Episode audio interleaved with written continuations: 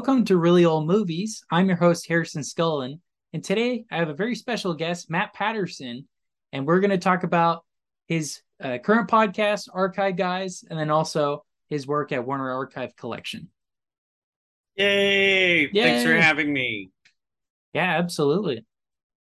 And We- so, We've had many discussions about movies and things. Uh, when did we meet?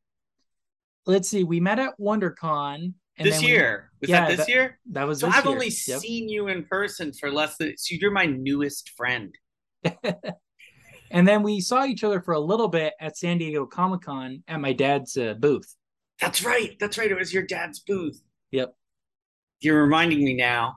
And then we missed each other at Cinecon Mhm. because I was supposed to go, and the archive guys we did a podcast about it, and I was like, I'm going to be there, but uh, a work thing came up and I missed it. But you got to go, yeah, and originally we were like, Yeah, I'm going to come on your episode and we're going to talk about our experiences at Cinecon, but instead you're going to tell me what I missed.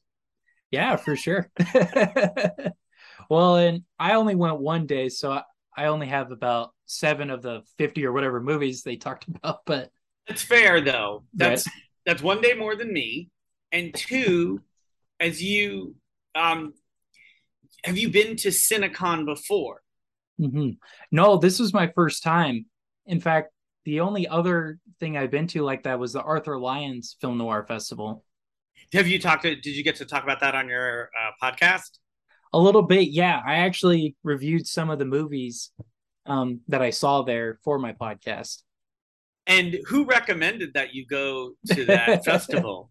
I don't know. I think his name is Matt, maybe. Oh, I love that festival so much because it's uh, a noir festival. It's out in Palm Springs. It's one theater. Mhm. and they have uh, Alan Rode mostly uh, programs uh, the whole event. And so, you know, if you get, especially if you get a pass, or you could just go to one or two or three screenings or whatever. But if you get a pass, it's just uh, kind of like one movie after the other. You know, you can choose how much or how little you want to participate right. but it's really mellow and I enjoy going to Palm Springs in May when it's only like 100 degrees. Yeah. It's hot. Nice It's and all- cool, right? It's off season, but uh, I I actually uh, found like uh, I think it's like America's Best Value Inn or some somewhere. There's a hotel that's actually walking distance, and so I pretend it's like San Diego Comic Con except Mm, uh, nobody's there. right. and- Exactly. and I, I think the last few years, well, I haven't gone. I didn't get to go this year, and this was a post-pandemic year. But uh, in the years before, there was also a farmers market. I think on the Saturday. yeah, they had it when I went there.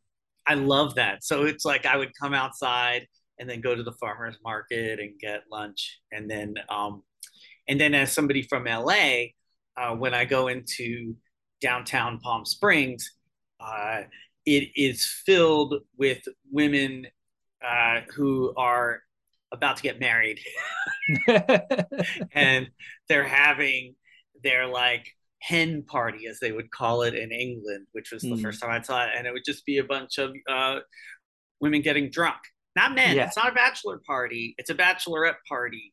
I don't know exactly why, Who knows? but uh, I've gone with other people to that, and when you see five similarly dressed women uh, in like May on a Saturday night, uh, you have a, about a estimated about a, like a seventy percent chance that someone one of the members is getting married, and, and we, uh, I've proven that by walking up to people and saying, "Which one of you is getting married?" and it it usually works. That's what I think of Palm Springs. So it's Yeah. noir and like the beginning of a noir movie because then maybe I would say that and maybe I could be the villain or some woman would lie to me like she's getting married and then I'd, I'd have to kill her husband. Exactly, Uh, right? And then I wake up in the desert, you know, and uh, framed for murder. Exactly. Kind of like in Detour, right? Where you're just stranded in the yeah, see, you're getting it. So, so that's happened to you? yeah. no, no, that hasn't happened to me. So that didn't happen to you there.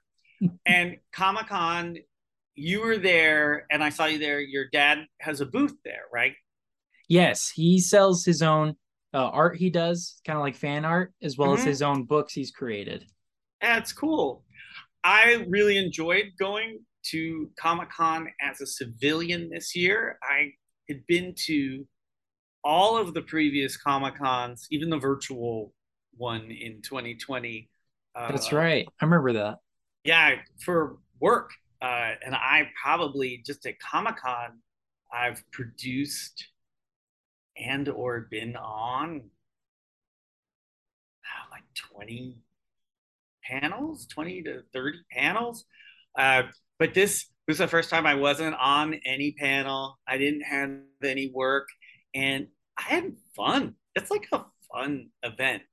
Yeah, it's pretty calm too when you don't have to do anything like that, right? no, I was just like, I mean, I've had like time off, you know, like I, have had, you know, like like I've gone where I just have like two events or something, and it's you know like a five day thing, you know, thing, and um, mm-hmm. but I, I kept thinking that I wasn't doing something because right, of my right. previous experience where I was like, I was all nervous a lot.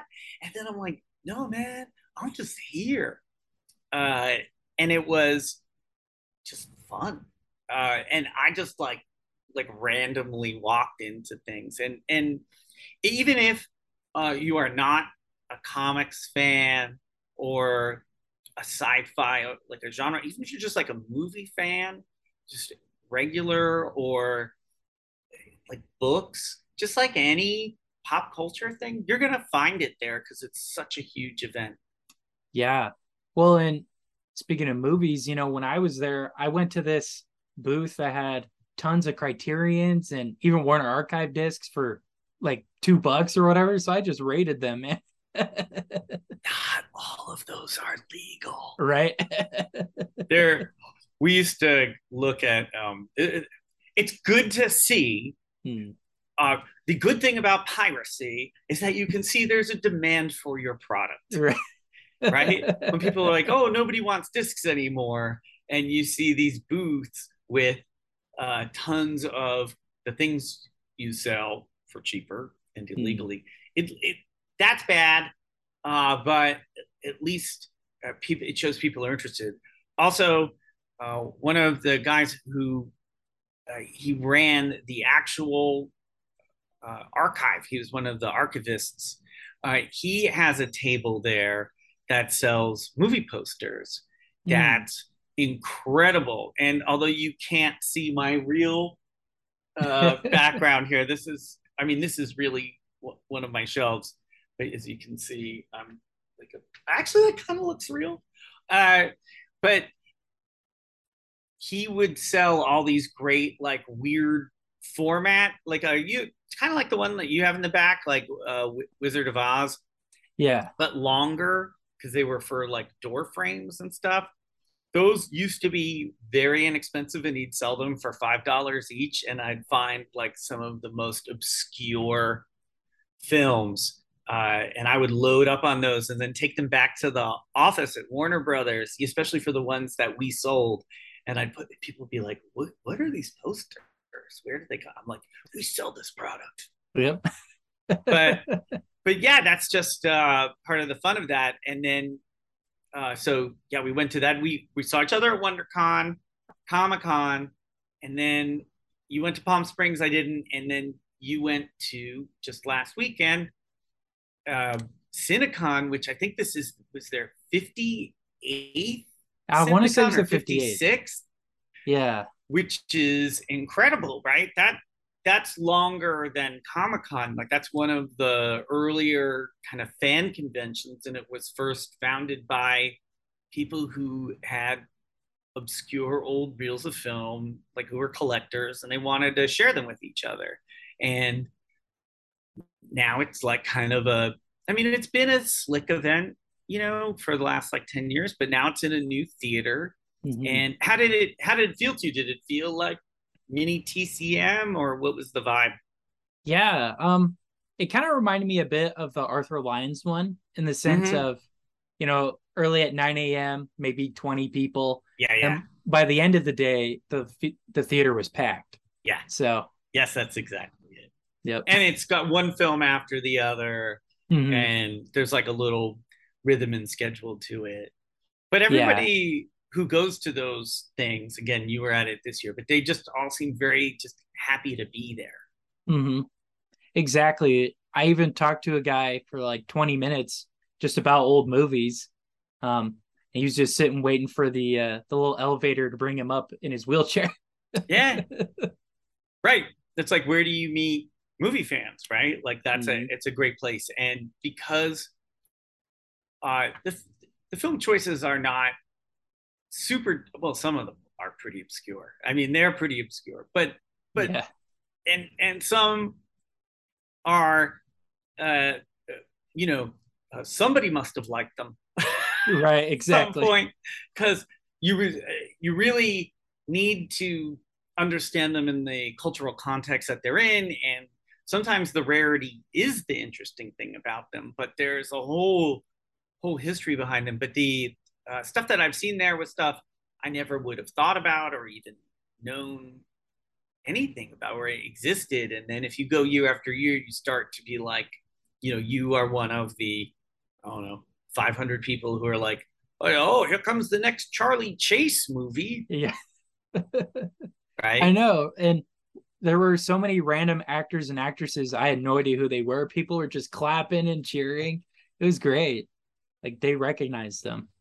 It's the one place where uh, it's like a Comic Con, right? It's the one mm-hmm. place where somebody might know some obscure back catalog hero and stuff, and they'll all be like, "Oh, it's the first Green Lantern when he was a miner and yeah. had a lantern," you know, or whatever. I don't know if that's actually a real. I don't know enough about superheroes. I just made. I, I think that might be real. I don't know. Uh, but yeah, that's that's what's fun, and what's encouraging to me, and I think that when we first started uh, talking, even at WonderCon, because WonderCon was pretty early this year. I think it was March. Was it? March? Yeah, it was like last weekend of March. And I had gone to a film festival in Eau Claire, Wisconsin, like about two weeks before, which was my first, uh, you know, in-person event uh, since this all began, and it was exciting to me to be back among people in person and enjoying the kinds of pop culture stuff that I enjoy and also helps widen my knowledge and uh, I like I like other people's enthusiasm and, and finding out what they like mm-hmm. uh, not just because I would like to see it but also I, I get to learn as somebody who does marketing or whatever what their approach to that fandom is and uh, what it means to them, right? It, it, it helps engage me uh, to explore further. Exactly. Yeah. And so from your time at Warner Brothers, you know, how has that kind of changed your approach to marketing and to uh, looking at obscure, rare movies? That's a that's very interesting question, and um, it's a good way of phrasing it because obviously something like that does change you. I mean, it was 12 plus years of my life. So, yes. Yeah. uh, but when I came into it, it wasn't, uh, the program was new. It was a little by accident. But uh, what worked for me and what I hooked to early was I was somebody who liked going to events like I, I had been going to the film noir festival since they started up uh, in the late 90s and i had seen how those guys you know eddie muller mm. um, uh, presented it right? And he interpreted why these film noir films were not just fun but like kind of important right? Because they at that point they had fans but it was more consigned to the corners of fandom. Mm-hmm. And he's like, no, this is a subgenre that's worthy of appreciation, worthy of a festival. Right. And uh, and I had always gone.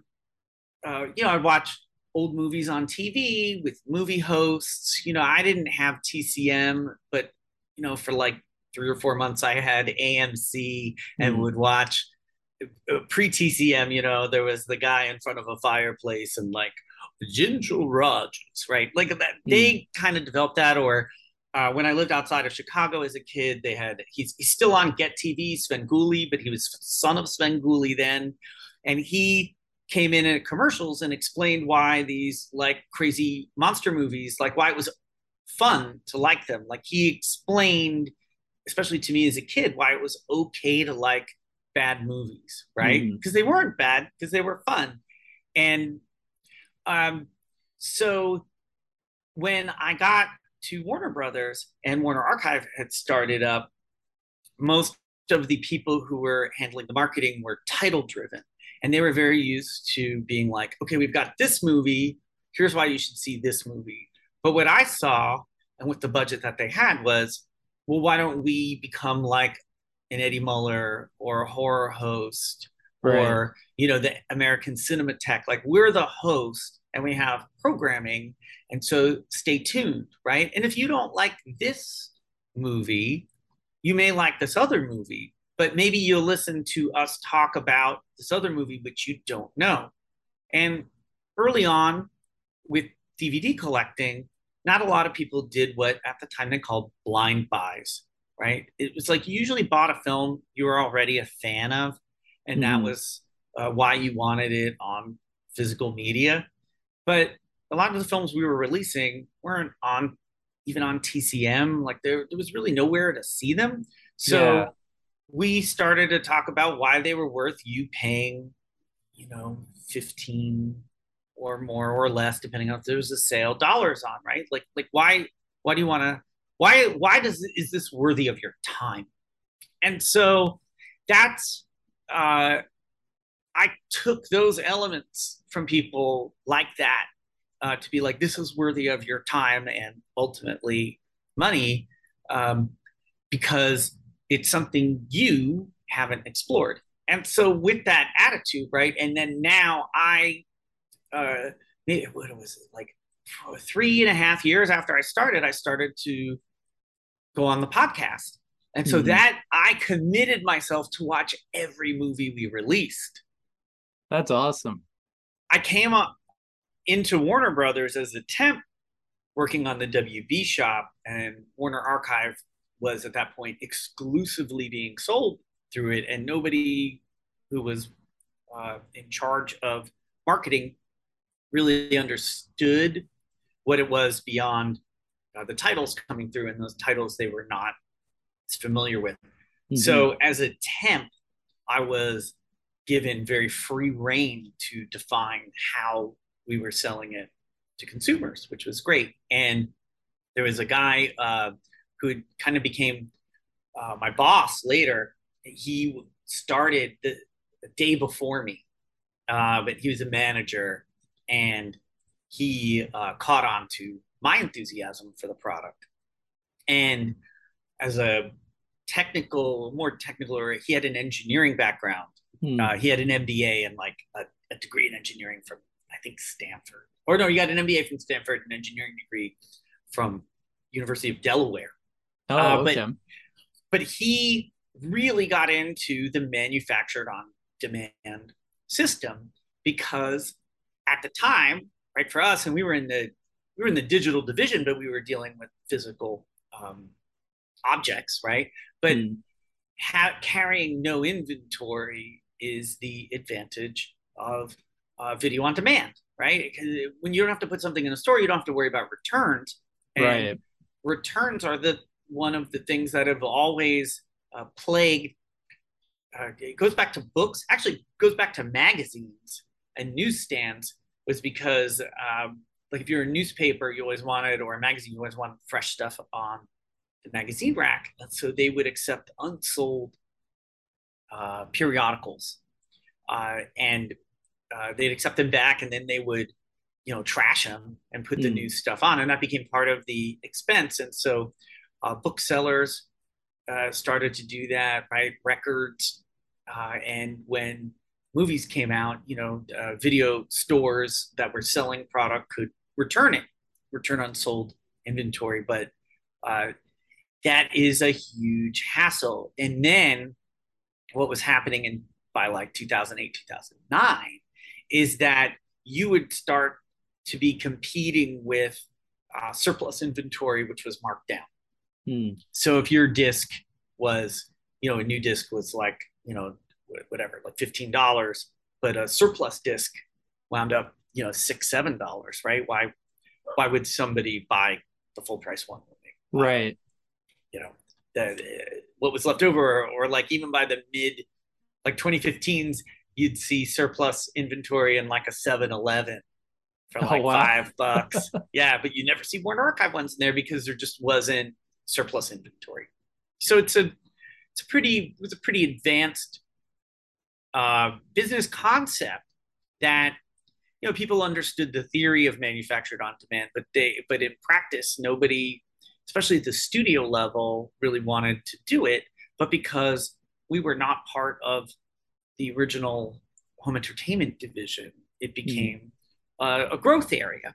And so when you know uh, a lot of movie studios, uh, you may have heard or seen in the news that they reorganize a lot. There was a reorganization yes. in 2015 where uh, Warner Archive was uh, taken from uh, digital, and this is when we had a streaming channel too. And the digital division kept the streaming channel, but they moved us as employees to the traditional home video label. So uh, the good part about that is we had more access to their schedule and, and stuff that we could bring back back in print.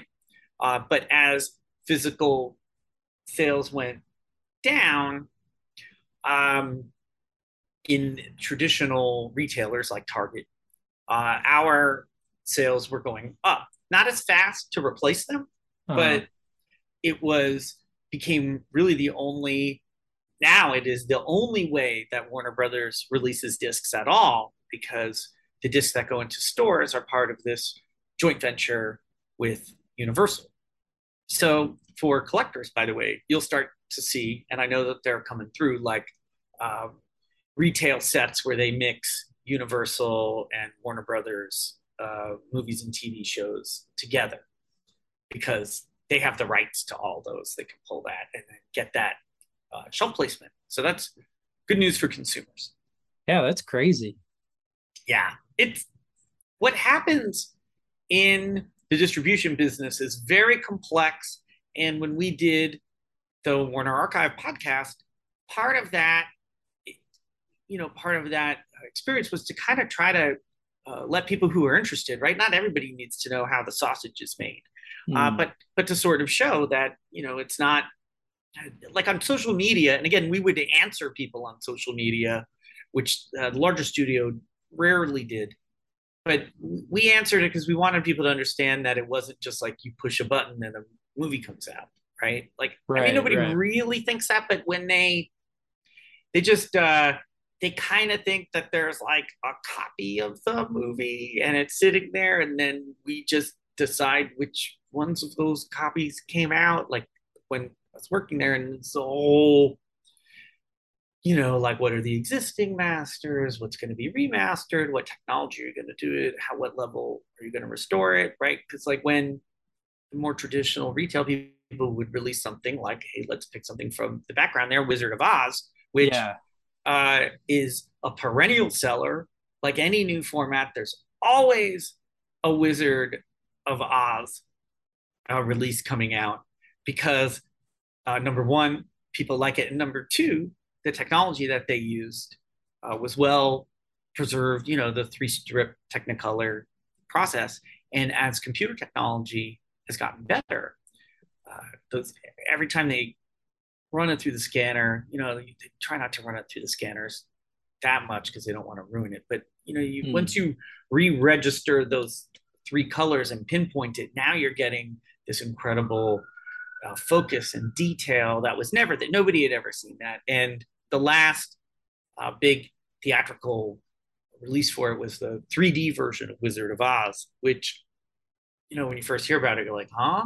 But Yeah. then when you go see it in IMAX, you're like, oh crap, right? Like it, it, they pulled stuff out of it that it's like you'd never seen it before.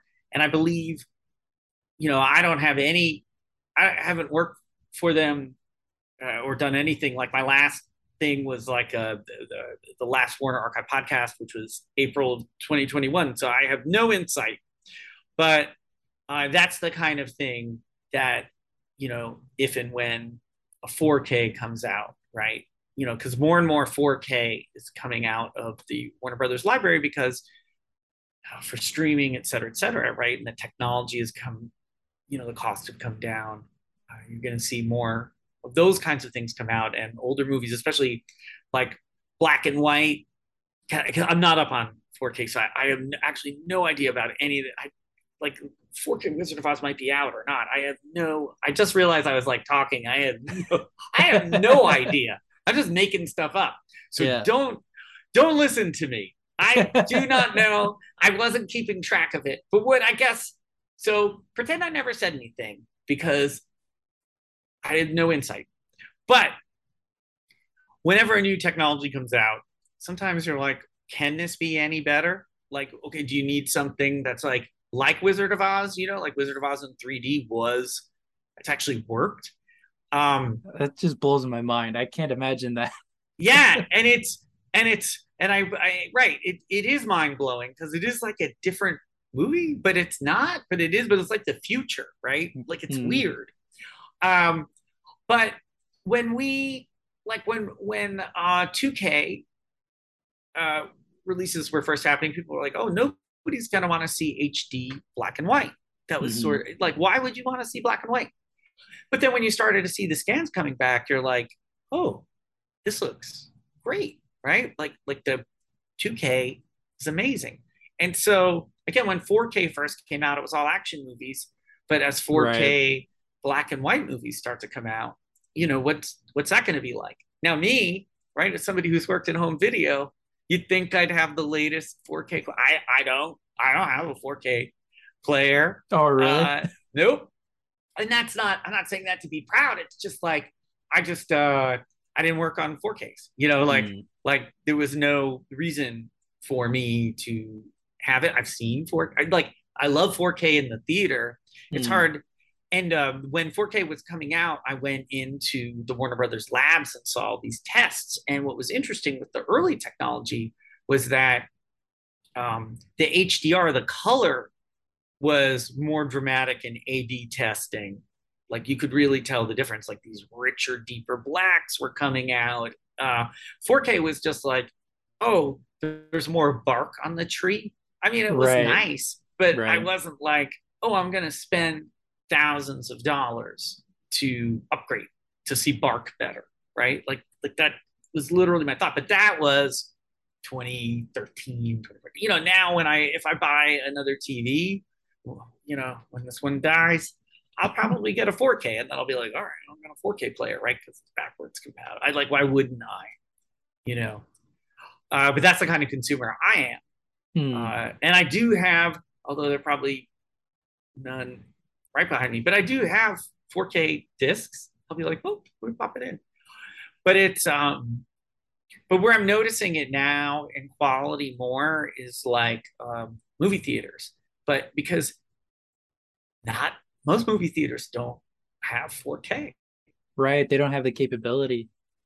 No, so it's, you know, so it's like, uh, is it is it necessary? Right. And uh, I think that, you know, just like just like Blu-ray, right? Blu-ray mm. never really mainstreamed, but now through streaming, most people see 2K. I think they can tell the difference, right? Between like my girlfriend when she uh, I paid for uh, an EST, you know, electronic filter, which is just basically VOD but for television, right? And, you know, it's like you pay two bucks and you can. It's not a rent. It's not a rental. Uh, hmm. but I paid two bucks instead of three bucks, and it was SD. And she's watching it. And she goes, "This episode looks a lot worse than the other ones." and I go, uh, "That's because I didn't pay the extra dollar." but but like that's how some and, and you know she works in film, right? You know, like like she recognized it, but she didn't recognize it. You know, you know, it's like right. It's like how hi-fi. Mm. Yeah, well, and I've heard too. You know, the human eye can't even see anything above 4K anyway. Yeah, so it's, it's like I, I mean, it turns out we kind of can in some way, right? Like like you can, but it's it's a. I'm trying to figure out where the, the it's like a uh, there's a limit, right? Mm-hmm.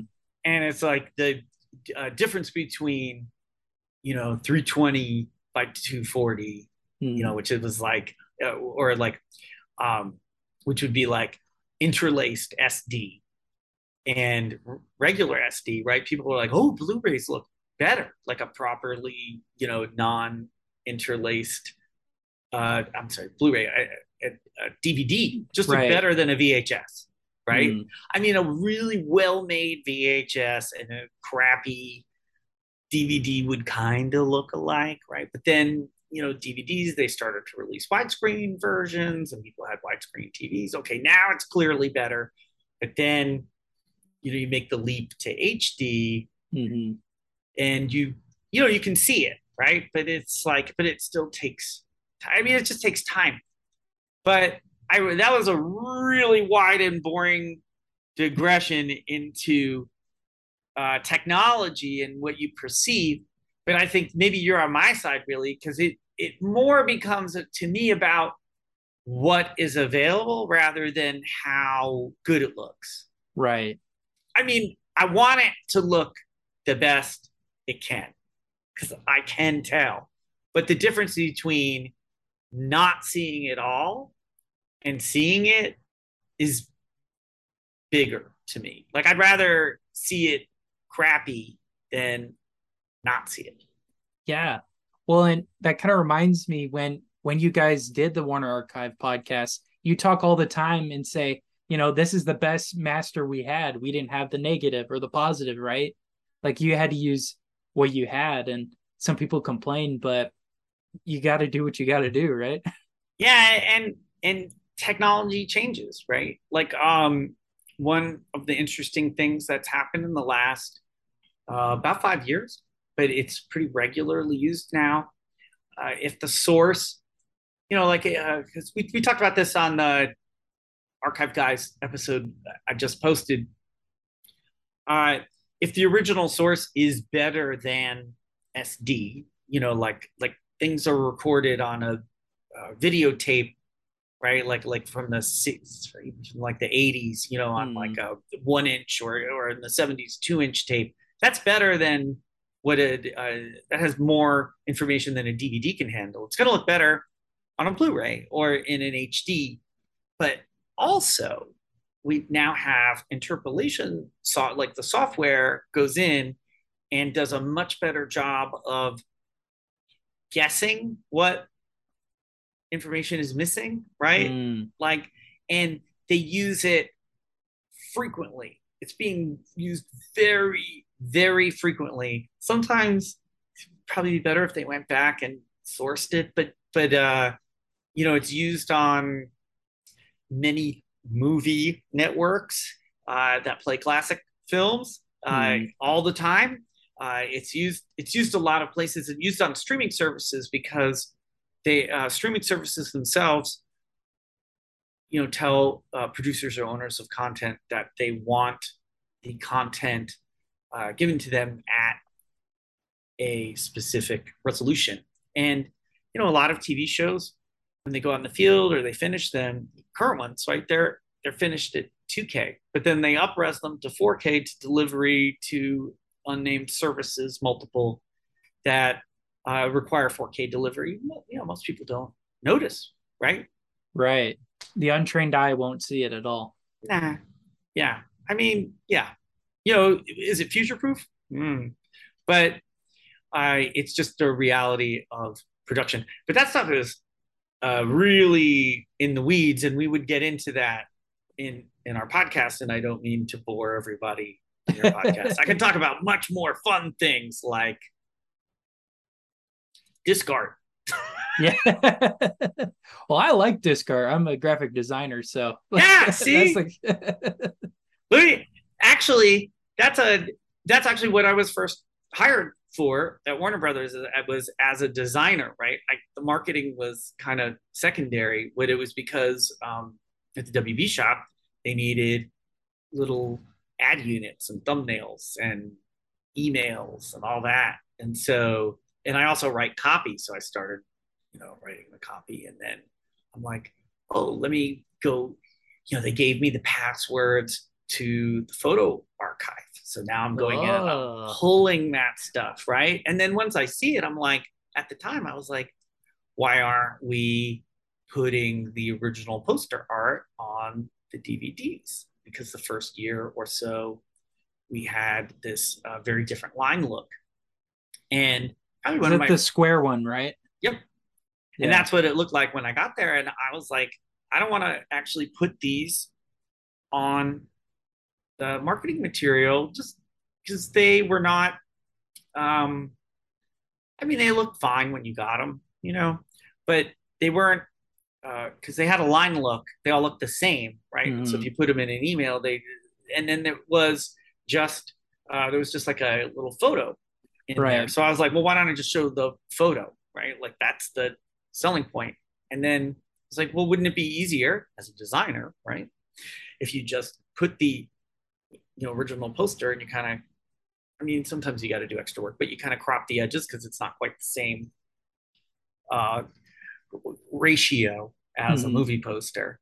And I convinced them, you know, I got some help with that because I didn't really know, I didn't really understand how a big company worked. But uh, we convinced them to to make that very positive change. And uh, so, you know, since 2010, that's how all the uh, discs were released. And we went back and changed. I think there are still like 50 discs that have the original uh, line art. We we went, we had a the guy who uh, designs the covers went back and uh, change them. But that was a huge deal because the original posters are, uh, I mean, not everyone is great, right? Obviously, mm. but it gives you a context of how the film was marketed at the time. Right. Well, and so many, you know, like you were mentioning Wizard of Oz, they change it all the time. So it always fits in different typography. That always drives me crazy. it's different than the movie. and you know, like when you see, um, when you look at like sort of the history of uh, the movie posters, you'll classically see that um, the opening credits have a different font than what was on the poster, uh-huh. and like the Belgian poster will have one title treatment, and you know the english poster will have one and the us one will or the re-release will you know you can really drill down but part of the fun sometimes especially when there wasn't a great poster was you know you'd find a different international poster or a variant or a you know like like a lobby card that just yeah. looked better uh, i did the artwork like i prepared the artwork for mm, I mean, God, my stuff was still appearing uh, to the end of last year, but like out of all the Blu-rays, uh, probably ninety percent of the um, the menus are my art, and you know, sometimes I was like they had some art elements in there where I, I just called it colored forms, and I just you know put the bar in and like this, but but a lot of them where I go find lobby cards, right? Because it was horizontal art instead mm-hmm. of vertical art. Vertical, right. And so let's see how the designers at the time handled a horizontal presentation. And sometimes it was great, and other times, you know, it's like if you do graphic design, I'm like, eh, cut out that face, move it this way. Yeah. right. You know, some of them were hard, uh, but a lot of them were, you know, easy. It was just like, uh, how do you how do you crop? You know, um, I call there are certain movies that have such great original poster key art. I call them God's gifts to uh, creative directors because uh, they they sell the movies, right? Right. You are right. judging the book by the cover because at least you have a cool cover. Exactly. Yes. Uh, I, I always put uh, Green Slime into that category. Uh, that that movie is well, it's a fantastically. It is the best 1968 American, Italian, Japanese co-production written by a co-creator of Batman and directed by the guy who did Battle Royale there ever was. Because there's like three of those, right? yeah, there's just the one, and it has amazing art. it, is such a unique and uniquely bizarre film that it is worth seeing. Like it's not just Mystery Science 3000 fun. It is it's it's a it's a cinema experience that is uh, uh, it is a tour de force of something. I don't know, but it but it also has this like incredible uh, artwork of like a woman in a bikini in space fighting a one-eyed alien outside a space station. That's without any visuals. It's worth looking at. But that's one such example where I was like, yes, we're like we first did the DVD. I was so excited. I put the art everywhere. And when the Blu-ray came out, I go, I can use this again. right? I'm like, what a gift. So speaking of those, was there one you particularly really liked? Like any favorite release you ever did? So uh, I was there for 3,500 releases on DVD and Blu-ray, and um, you know, uh, which which children would I rescue from the fire, and which one would I send uh, to death at the, at the hands of Nazis? Uh, is that what you're asking? Yeah. Uh, I Basically, mean, yeah. yeah. Green Green Slime is definitely was a fun release. I didn't have, you know, like like there were no mysteries to it or anything. Uh, I don't think we even had a commentary on it, but I, I, I did a lot of commentaries. I really enjoyed uh, doing those and producing them and putting them together. And some of them we would have people come in studio, and it was always that was a lot of fun for me. Um, I did.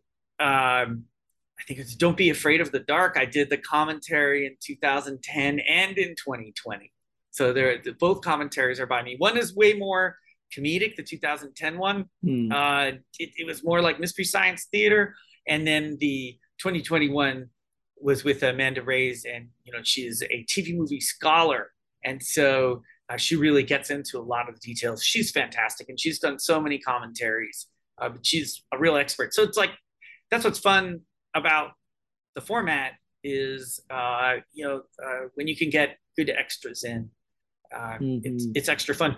But we didn't do we put our money more into the mastering since we own the rights right right, right. so you know a company like uh, criterion or uh, Shout Factory you know they, mo- uh, they mostly license i mean they own a bunch of rights too but their uh, the great value that they bring to it is their uh, you know context mm. and uh, helping others you know with like extra i mean it's it's extras are, as a disc owner, they're they're great fun and uh, they're always worthwhile and appreciated. Um, you know, I wish we could have had more, but we also uh, probably would have had less releases. Like whenever I did a commentary, uh, I would have been able to do more commentaries, but like the when we knew that when it was going and when the commentary was due to put on the disc was like this narrow window, and I had, would have to go uh, not only record the commentary, edit the commentary, I'd have to make a transcript of the commentary, oh. send it oh. off to legal. Legal would make edits because, you know, apparently there are things that did not happen. Uh, and then, you know, edit it again, right? And then output it, which took me so long to say, but imagine how long that actually would be to do.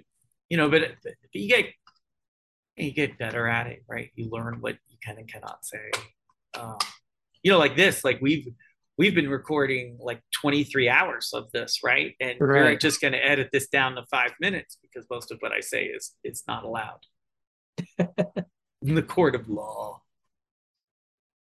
That makes sense. well, So are I you- have, Yeah, I, I have a question for you. sure, you- yeah.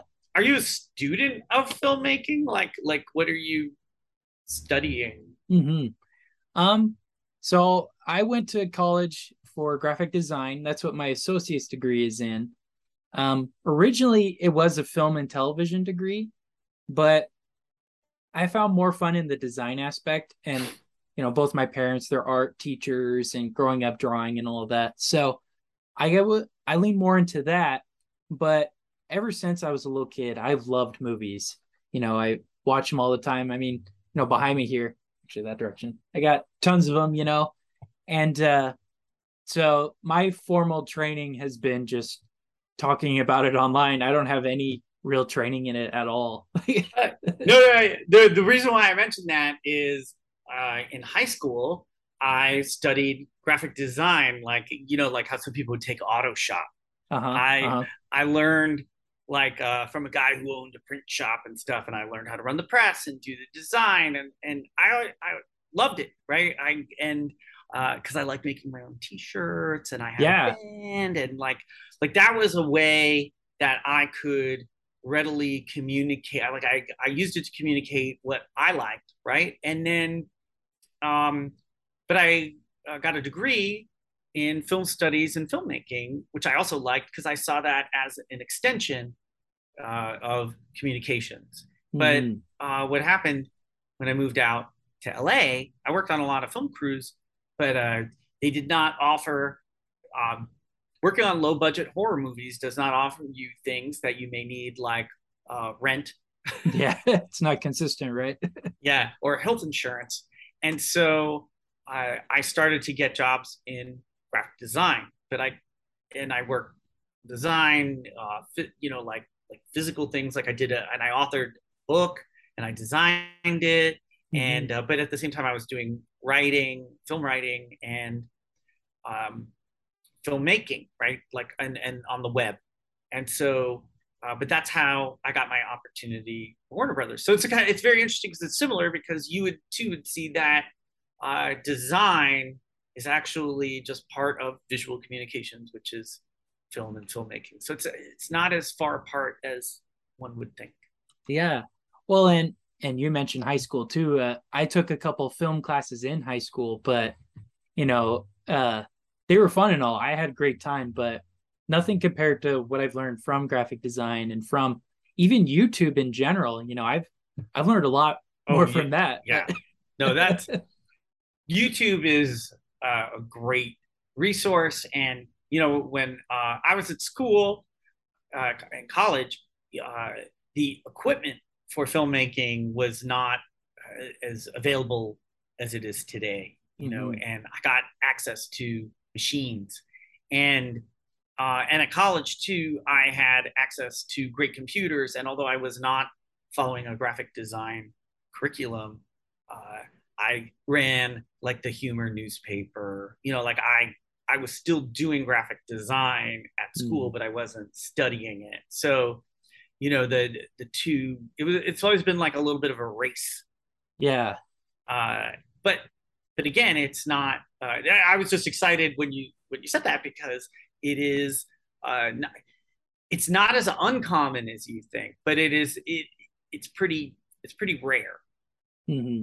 or I don't know, but it's I guess like professionally I've weaved sort of back and forth, and you can see why, right? Because once you know about fonts, Yeah. that Yep. qualifies you. Look, somebody made a movie about Helvetica font, I've seen that. almost as interesting as Helvetica font. Yes.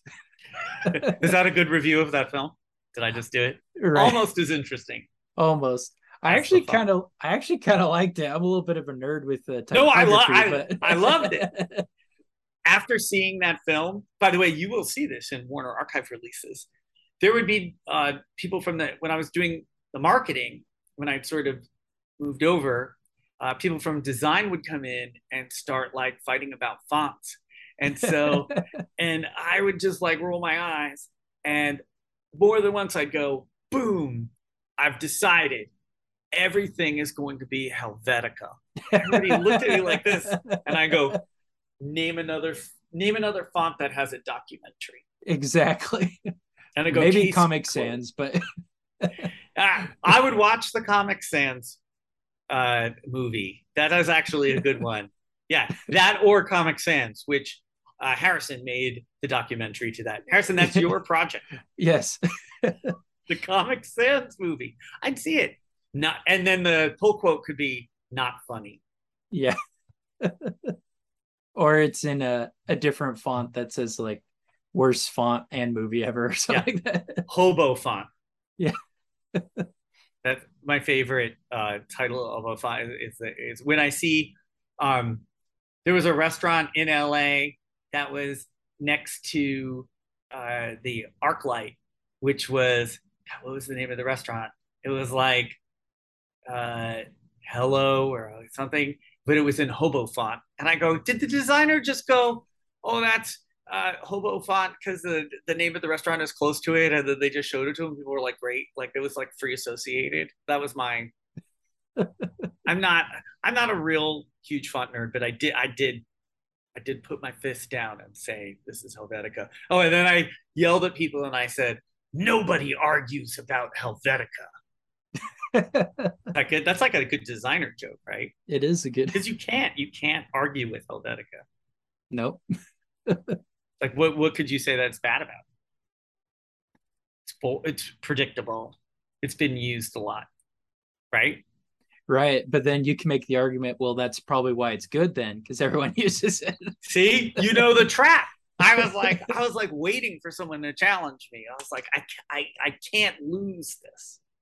Yeah, so uh, that's why I'm not working there anymore. It's really it was over Helvetica. Right. Uh, well, speaking of, I actually have not about typography, but about uh, yeah, yeah. I got this book. Here. No, uh, I actually have a couple Warner archives I want to ask your questions about. Okay, go. right. Yeah, sure. Let me go. Yeah. Let me go grab them real quick. Okay. Okay, I have returned. All right. So, uh, I'll start off with this one. okay. This is one of my favorite ones you guys did, the That Tex Avery great. one. Yeah. I re- Go I ahead. refer you. We have a Warner Archive podcast episode with Jerry Beck on that release, which is like an hour of Jerry and George talking about uh, everything on that. Yes. No, that was one of my favorite episodes you guys ever did. It's one of our most popular ones. I, I looked at the numbers. All right. It really is. And it's a great, and that's, I don't recommend too many like solo episodes, but that one is great. The Tex Avery releases are important. That's a good way to put it because, um, and we we talk about this on the podcast. This is one of these funny instances where it's like the French were very into Tex Avery, and Americans have not really uh, gotten into understanding the uh, why, right? Like what what was interesting about Tex Avery? Why was he important? Why are the French celebrating him? Is that like Jerry Lewis? You know, and Mm. it's not. Uh, he is a pioneer, and while um, his characters and creations are not uh, Bugs Bunny or Mickey Mouse, right? Like like his IP is not as it's identifiable, but it, it's not as um, identifiable in the modern market. Definitely. Yeah. Um, it, his DNA is in uh, all animation uh, that is produced after it, right? With, uh, and uh, his influence is widely recognizable, especially like in, um, you know, like anything on like Adult Swim. You know, Mhm. eh, like he he is uh, a master of um, chaotic energy. Yes. Yeah. So uh, collections like that are great because they are uh, an educational opportunity. You know, like we, I think we went to Comic Con with that one, or we went to some conventions with it. You know, we did special podcasts on it. Uh, that's where I felt like our commercial mission and what I see as our sort of cultural mission uh, align because uh, it's it's freaking entertaining and uh, int- and it's like an interesting uh, cultural artifact that's educational. You know, like if you if you watch it and you don't really know where it's coming from and you seek information on it, you're rewarded, or vice versa. If you're mm. like, oh, this is great. Oh, okay, is this like, am I watching like Citizen Kane? You know, like like as a kid, like when kids, high school kids are forced to watch Citizen Kane and they don't understand why it's a good movie. Yeah, it took me a couple couple watches. yeah. yeah. It's like you're told it's good, right? You know, read this, it's good for you. You know, Tex Avery is not. It's not Charles Dickens. Mm-hmm. Yeah. Well, you know, I, I really got into him after that. I never really watched any of his shorts. See, it worked. Yeah, it worked. and kind of in a similar tone, I also really like this one you did, the Porky, Porky Pig, Pig one. And similar reasons. You know, I love the the cartoons and whatnot, but I also love the commentary on it as well. I thought yeah. it gave some great insights into the shorts. And uh, the Porky Pig one, which is DVD, was kind of a pilot for stuff like Tex Avery, right? Mm-hmm. Because while uh, you know some of it was new, a lot of it was had been on other collections, mm-hmm. and so it was sort of a meta collection, right? Put together to see if there was an audience uh, for a, a, character like that. Like like it's like all Porky, and obviously it worked. Uh, it got to you, it got to other people because it uh, it was an interesting mixture of um, recontextualizing and re-putting together some older catalog material in one place with one theme and mixing it with some new stuff. Mm-hmm. So yeah. it's the catalog at work. Yeah. Do you have a favorite short on it at all? So I was I am not an animation historian by uh, trade. So, but I love uh, George and Jerry's knowledge on these things. So it's fun uh, to. Sometimes I like to kind of blind watch and see what I think before I hear about, you know, because I'm, mm. I'm, but I loved the very early ones because those are rarely played, right? That that's right. sort of the Cinecon of uh, Termite Terrace, you know, like like because it's it's not quite right yet, mm-hmm. you know, like when you watch it, you're like, oh yeah, I see Porky. Yeah, you could see him developing over time. Yeah, and that's what was great about it. So the early ones, you know, he's like a minor character. Uh, you know, and, and again, I'm not answering you about a specific episode. I probably okay. talked okay. about it on our podcast, but the first like watching like the first three to four is what I took with me because that was unique and fun. And yeah, and there was a lot of commentary and uh, uh, yeah, no, was, those were great releases. You you mm-hmm. you can taste. Yeah, thank you. These are actually excellent releases because I don't know what you're what you're gonna pop up. So I'm like, all right, where's yeah. the one I don't know? Yeah, this is the last one. All right. I also have a couple more, but we'll just do. Oh, three. okay. There's too many. I know. But this one, uh, jazz singer. Mm. And so, well, yeah, good. That one was not initially ours. I think that that is what um, it was in uh, a book. Mm. And when hmm. did that? I think that one came out last year. Let me check. Uh, da, da, da. 2019. Oh crap. Um, I don't know if I, I think I have that one, but we um, so part of what we did and first did for DVD, which people thought was crazy, and then until it made a lot of money, um, was brought stuff back in print. And the way we did it first is we saw, well, what's selling on Amazon, right? For, oh, right. You know, like out of print, and then and we're like, oh, the average copy is selling for a hundred bucks. Well, how much would it cost us? You know, like cost us. This was something that the uh, the guy who first ran the program really pioneered. Um, how much would it cost to uh, re-ingest the DVD and you know modify some artwork and put it back, right? And it's usually not a lot, right? Like like like mm. uh, what was the break even? And uh, we could bring it into print for a little less because there was less money, right? The price would be down a little, but we were and we were competing with what had already been liquidated. So especially in the beginning, it was like, well, what is totally sold out, right? What's selling for hundred bucks, not what's selling for six. Right. And eventually, everything just leaves the market, and so we would have uh, what we basically just called re-releases come back in the system. And we did the same thing with Blu-rays, and that one was, I believe, uh, a box set, and I think I have the original box set, or it was like a book. Um, it's so there's just so many. I might be screwing this up, but but that's what Barnes and Noble would carry these like booklets, and there would be like a you know like information with the disc that was like kind of a feature, and they were like you know like gifts or for collectors. Um, mm-hmm. But there weren't as many of those printed, and that was the only way that they came out. So releasing them through Warner Archive uh, allowed that uh, disc to uh, be in circulation. Uh, you know, and you didn't have to pay a hundred dollars for uh, the earlier version. Right. Yeah, but the Jazz Singer itself, uh, that disc came with lots of features. Yeah, and because the history, the early history of sound is convoluted. That's probably the best way to put it.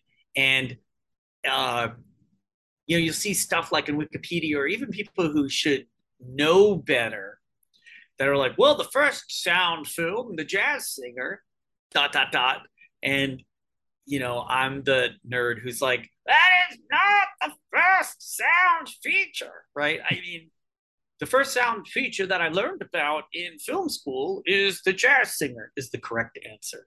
Mm-hmm. Uh, but they get into, I believe, on that disc, like the history of Vitaphone uh, and the technology and how uh, actually one of the Warner Brothers uh, died of like a heart attack from the stress of, of bringing yeah. Vitaphone to market. And the reason why the Warner Brothers lot is in Burbank is because they bought the Vitaphone company and they had that property on the other side of the hill in Burbank. Uh, they they went all in on sound when the other studios hadn't, and they developed a system that had a record, and the record was synchronized to the picture, and uh, that was the first successful sound technology. Other technologies, uh, competing technologies, kind of came in and replaced that, but hmm. Warner Brothers proved it, and, and the Jazz Singer was the first hit uh, right.